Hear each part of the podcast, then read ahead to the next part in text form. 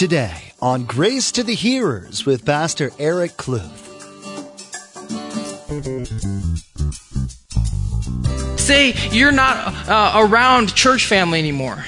Maybe you're by yourself. Are you going back to your sinful ways? If there's no accountability around you, if there's nothing that to say, hey, what you're doing is wrong, do you slip back into those sinful ways? Because here we're seeing that Israel did that. Their judge, Ehud, who brought them back to the Lord, was dead. And so the children of Israel then reverted back to their sinful, wicked ways. Have you ever seen a cartoon where the character has a little angel and a little devil vying for influence? If only it were that easy. In reality, when you're indulging your flesh, you've already pushed the spirit aside. But the reverse holds true as well. Walking in the Spirit, seeking God, will subdue the lure of the flesh. Now, here's Pastor Eric in the book of Judges, chapter 4, verse 1, with part 1 of his message entitled, Why Do We Worship? We're going to look at Israel's fourth judge. We looked at Othniel, Ehud, and Shamgar, and tonight we're going to look at the fourth judge of Israel, which was Deborah. And uh, in our text tonight, we will see the importance of walking in the Spirit of God and also the importance of obeying the calling of God. And so, as we read tonight's chapter, I really want to just challenge you guys. This is more than just words on a page. This is more than just uh, words. This is God's word. As I was teaching the kids last night at, out at the college, I, I was teaching them how to have quality time with God. And the first thing to know that with quality time with God is understand what you're reading about God is from God. And know that, yes, God used man to write down his words, but who inspired those words? God did. And so tonight, and, and, even encouraging you in your own personal time with the Lord, when you're reading this thing, know that it's God's love letter uh, to you, and He wants you to grow by it. You know, real quickly, it goes off topic, but I don't care. I told them if you go back to your junior high days, okay, your junior high days, we can maybe remember that, right? Not saying that you guys are old, but. But when you got your, like, a, a note from a, a boy or a girl, right? Remember, you guys would just like look at it, or maybe it was just me because I didn't get too many of them. I would just like look at them, and I'm like, wow, what does this note mean? And I'd be like tapping my buddies on the shoulder. Hey, what does she mean by, do you like ice cream? You know, I'd be dissecting every single word of that note. Well, let's go on a bigger picture. The God of the universe has written you his word. What does it mean? Hey, what does God mean when He says that He loves you? What does that mean? You know, eh, well, He means He loves you with agape love, that sacrificial love. Anyways, keep that in mind as we're studying tonight. We need the helper as well, the Holy Spirit, to teach us. Okay, so we're going to get right into it, you guys. Verses 1 through 3, we're going to look at walking in the Spirit chapter 4, verse 1 When Ehud was dead, the children of Israel again did evil in the sight of the Lord. So the Lord sold them into the hand of Jabin, king of Canaan, who reigned in Hazor. The commander of his army was Sisera, who dwelt in Harosheth Hagoyim. And the children of Israel cried out to the Lord, for Jabin had 900 chariots of iron, and for 20 years he had harshly oppressed the children of Israel. We're not going to read verse 4. We're going to read verses 1 through 3, which we just did. So here we see Ehud, which we learned about last week, he was the guy that was a left handed man, right? And he took his dagger and stuck it into the king's belly, and the belly of the king's just ate it up, and then he died. Pretty intense. But now we see that Ehud was dead, and the children of Israel did what, you guys? They did evil in the sight of the Lord. And it says that this wasn't their first time, it says the word again. Again, they did evil in the sight of the Lord. So, we will see the result of them doing evil. Verse 2 tells us that the Lord then sold them into the hand of Jabin, the king of Canaan. So here we see that the result of doing evil, Israel was taken captive by King Jabin, the king of Canaan. And Jabin had a commander uh, for his army, and his name was Sisera. And Sisera, you guys will play a big part of our lesson here a little bit later. But Jabin, you know, he had a strong army. We just read that he had how many, how many chariots? 900 chariots of iron, and he oppressed harshly the children of Israel for how many years? 20 years. Harshly oppressed. So this guy was no good to the children of Israel. And so here we see because of their wickedness, of Israel's wickedness, then God just allowed uh, them to be taken over by King Jabin. Now, what do you think that the children of it did then after these 20 years? Well, they cried out to the Lord. Wow, it's like they know how to do this well. They cried out to the Lord. And so uh, we see that uh, after Ehud dies, Israel reverts back to wickedness.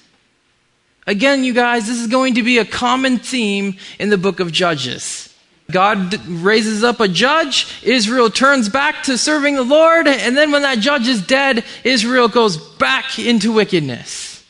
And so we see that again with the children of Israel here in chapter 4. And so before we move on, though, going into Deborah, I want to look and see that Israel, when the accountability was there, they reverted back to sin. And so the question for you tonight is when accountability is not around you, do you fall back into your sinful ways? Say you're not uh, around church family anymore. Maybe you're by yourself. Are you going back to your sinful ways?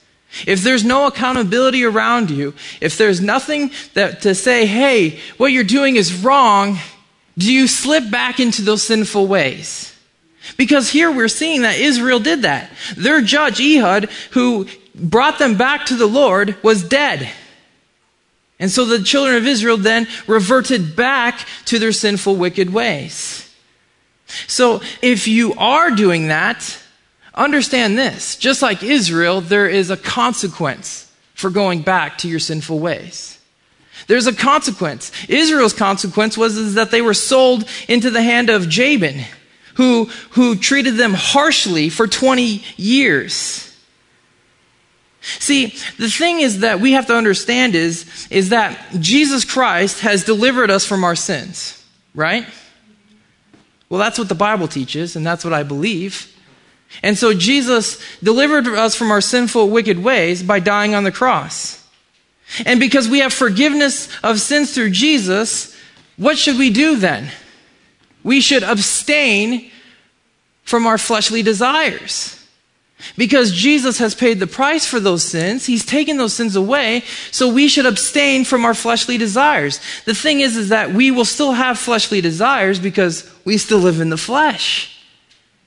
But Jesus tells us in His Word to abstain those fleshly desires. In fact, Peter said to the church, he said, Beloved, I beg you, as sojourners and pilgrims, abstain from fleshly lusts which war against the soul. Now remember, as I told you in the beginning, who is writing the Bible? God. So here God is saying what to us? He's begging you to abstain, hold back from fleshly lusts, fleshly desires. Peter continues and says, in, in, verse uh, 12 of chapter 2, he says, having your conduct honorable among the Gentiles that when they speak against you as evildoers, they may be your good works which they observe glorify God in the day of visitation. Now, by living an honorable, uh, by living honorable to God, our actions can be a witness to non-believers. Our actions of abstaining from the flesh can be a witness to those who don't believe in Jesus Christ. They can point people to Jesus. And see, we need to understand that God uses our actions as a witness to glorify His name. Uh, an example of this for me was back when I was working at Circuit City. How many of you guys remember Circuit City? Okay, it's better than Best Buy. Anyways, as I was working at Circuit City, there was this guy, I was back in the car stereo area, and there was this guy who was always trying to push my buttons. And he knew that I was a believer. And he would always push me. Come on. He, he, he called me Kluth, right? And he goes, Come on, Kluth, get mad. Come on, I want to see you get mad. Get mad. And he was constantly doing this. Constantly just pushing my buttons, trying to have me freak out. And he would mock me. And he would say, You don't stand up for yourself. You can do whatever you want to Eric. He doesn't stand up for himself. but by me not acting out in wrath was pointing what? That I had Jesus in my heart. Me not falling into the fleshly desires of acting out in wrath and punching this guy in the nose was a witnessing that God was working in and through me to point people to Jesus, the guys around me. And see, when we're walking in the ways of God, this is a critical thing to do walking in the ways of God. Because when you're walking in the ways of God, as we'll see here in a minute, walking in the Spirit, that walking is a light beam that goes out into this world that people can see. See, Paul referred to it, like I just said, walking in the Spirit. He says in Galatians 5:16, I say then, walk in the Spirit, and you shall not fulfill the lust of the flesh. He later goes on and tells us what walking in the Spirit looks like. Galatians 5 22 through 23. But the fruit of the Spirit is love, joy, peace, long suffering, kindness, goodness, faithfulness, gentleness, self control. Against such there is no law. So here Paul lays it out. Peter said, I want you to abstain from your fleshly desires. Well, what's the opposite of walking in the flesh? Well, walking in the Spirit. And here we see what walking in the Spirit looks like. Living in the Spirit. The Spirit of God is love, joy, peace, long suffering, kindness, goodness, faithfulness, gentleness, self control. See, if you walk in the Spirit, you will abstain from the desires of the flesh, which are found in Galatians 5 19 through 21. Now, the works of the flesh are evident, which are adultery, fornication, uncleanness, lewdness, idolatry, sorcery, hatred, contentions, jealousies, outbursts of wrath, selfish ambitions, dissensions, heresies, envy, murders, drunkenness, revelries, and the like of which I tell you beforehand, just as I told you in time past, that those who practice such things will not inherit the kingdom of God. That's pretty heavy. That's pretty heavy. But you got to understand, though, guys, family, you can't walk in the spirit and walk in the flesh. What do you mean? You can't walk in the spirit of God, love, peace, joy, and then be in adultery, fornication, uncleanness, lewdness. They don't work together. In fact, Paul tells us that in Galatians 5:17, "For the flesh lusts against the spirit, and the spirit against the flesh. And these are contrary to one another, so that you do not do the things that you wish." Walking in the spirit and walking in the flesh are opposites. They're like if you had two magnets. If you had magnets, what's going on if you're trying to put the magnets together? Do they go together? Hello? No. They push apart. And that's exactly what happens when you're walking in the flesh or trying to walk in the spirit. You can't do it. They push apart. It's either one side of the coin or the other. Paul gets really real with us. he says, and those who are Christ's have crucified the flesh with its passions and desires. Do you understand what Paul is saying? If you are of Christ, then you have crucified your flesh. with its passions and desires. What is Peter telling the church to do? Abstain from following into your fleshly desires. And if you are professing Jesus Christ to be your Lord and Savior, you're saying, I am crucifying my desires of the flesh because I want the Spirit of God. You're crucifying this. This is a huge statement. All those who are of Christ have crucified the flesh. Have you crucified your flesh? Crucified means kill, destroy, not hang on to, not put it on on Friday night when you're going out with the fellas, out to the bar, not going out at night because you want to go do your own thing. That's not crucifying your flesh. That's walking in the flesh. And we are told if we are in Christ, we have crucified our flesh. That is a big deal. If you belong to Jesus, you should not be walking in the ways of the flesh. If you are walking in the ways of the flesh, Paul says that those who practice such things, he said, what, you guys, will not inherit the kingdom of God. If that doesn't wake us up tonight, I don't know what does.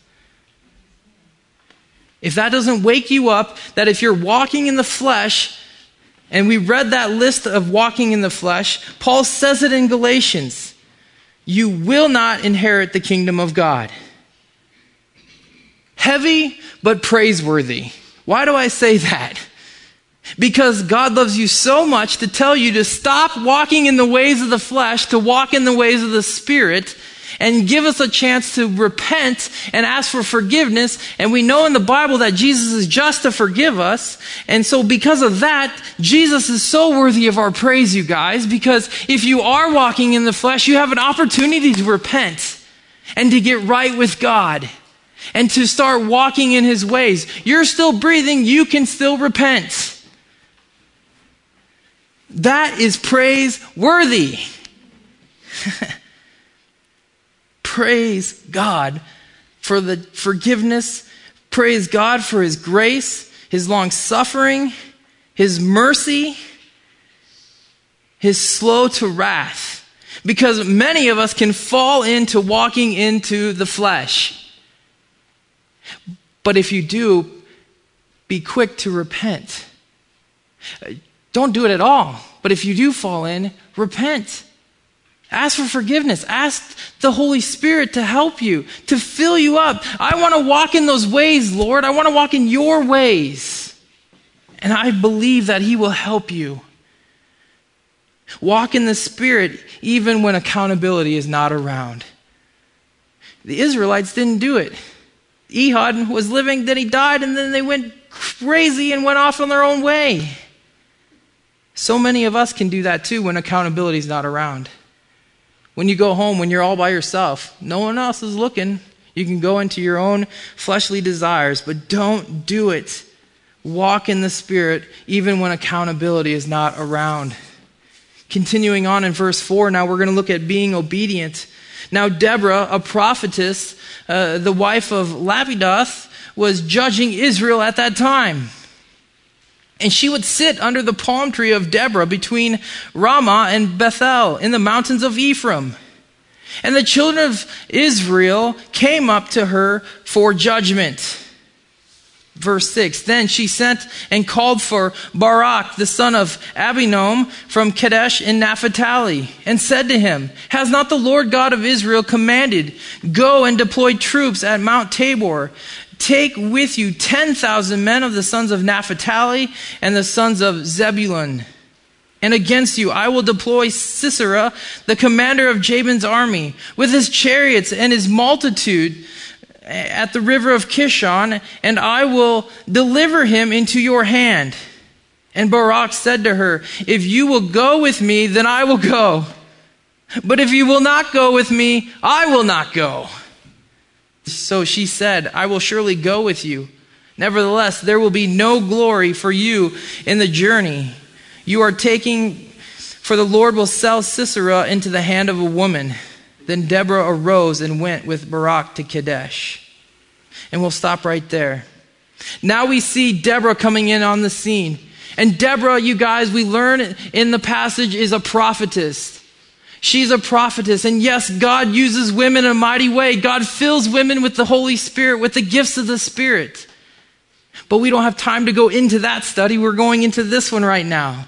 But she was a prophetess, and she was a wife, and she was a judge for Israel at this time. And we see in our text that the people of Israel would come to her for judgment. They would come to her for judgment. And so then one day she sees, uh, she, she, wants to speak to uh, Barak. And she says, Hey, has not the Lord God of Israel commanded you to go and to deploy troops? Go and deploy troops. Take with you 10,000 troops with you, because I will bring uh, Sisera, uh, Jabin's commander of his army. We're going to have him come, and I'm going to have him delivered into your hand. The Lord was speaking through Deborah. And what does Bar- Barak say? He says, I'm only going to go if you go. I'm only going if you go. And Deborah just got done saying, God speaking through her, what did God just say? I will deliver him into your hand. What, where's the questioning about that? But, anyways, he stands up and he says, I'm only going to go if you go. I'm not going to go if you don't go.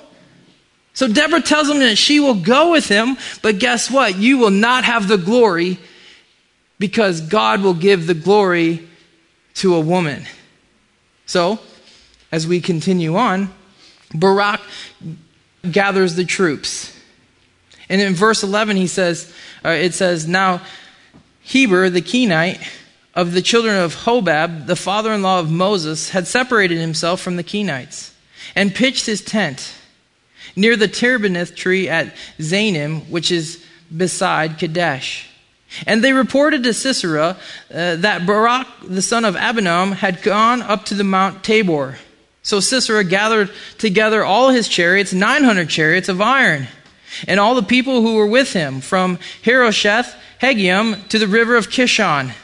Verse 14 Then Deborah said to Barak, Up! For this is the day in which the Lord has delivered Sisera into your hand. Has not the Lord gone out before you?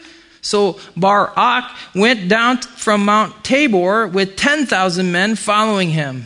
And the Lord routed Sisera and all his chariots and all his army with the edge of the sword before Barak, with Sisera lightened from his chariot and fled away on foot. Verse 16. But Barak pursued the chariots and the army as far as Harosheth, Hagoyim, and all the army of Sisera fell by the edge of the sword. Not a man was left. Now we're going to pause right there. I know, right at the tip of the, the, the story, right? But I want to look at Barak's, his decision making of not rising up and going when the Lord had told him without hesitation. See, Barak had doubts, didn't he? And because of this hesitation, going back to it, it God would use somebody else to give the glory of delivering Sisera to. He would give the, the glory of defeating this great general to somebody else.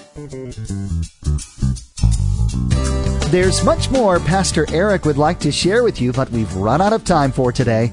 This has been another edition of Grace to the Hearers, the radio ministry of Pastor Eric Kluth of Calvary Chapel Coolidge in Coolidge, Arizona. Pastor Eric will continue teaching verse by verse through the book of Judges next time. You can order today's message for free by emailing us at info at gracetothehearers.com. Sometimes it is just easier to call. Our phone number is 520-723-7047. We'll be happy to help you. Again, that number to call is 520-723-7047. You can learn more about Grace to the Hearers, Calvary Chapel Coolidge, and Pastor Eric at our website gracetothehearers.com. All of Pastor Eric's messages through the Bible are available to listen to or download for free at gracetothehearers.com. Though God doesn't need our money, He most certainly uses our stewardship and faithfulness to accomplish His will. Would you consider giving towards the ongoing expenses of bringing you Grace to the Hearers on this station? If so, a secure option to give a gift of any amount is available by clicking the donate button at gracetothehearers.com. That's gracetothehearers.com. Again, to make a secure donation, log on to gracetothehearers.com. From all of the production team here at Grace to the Hearers, we want to say thank you for tuning in and please make plans to join us again for the next edition of Grace to the Hearers.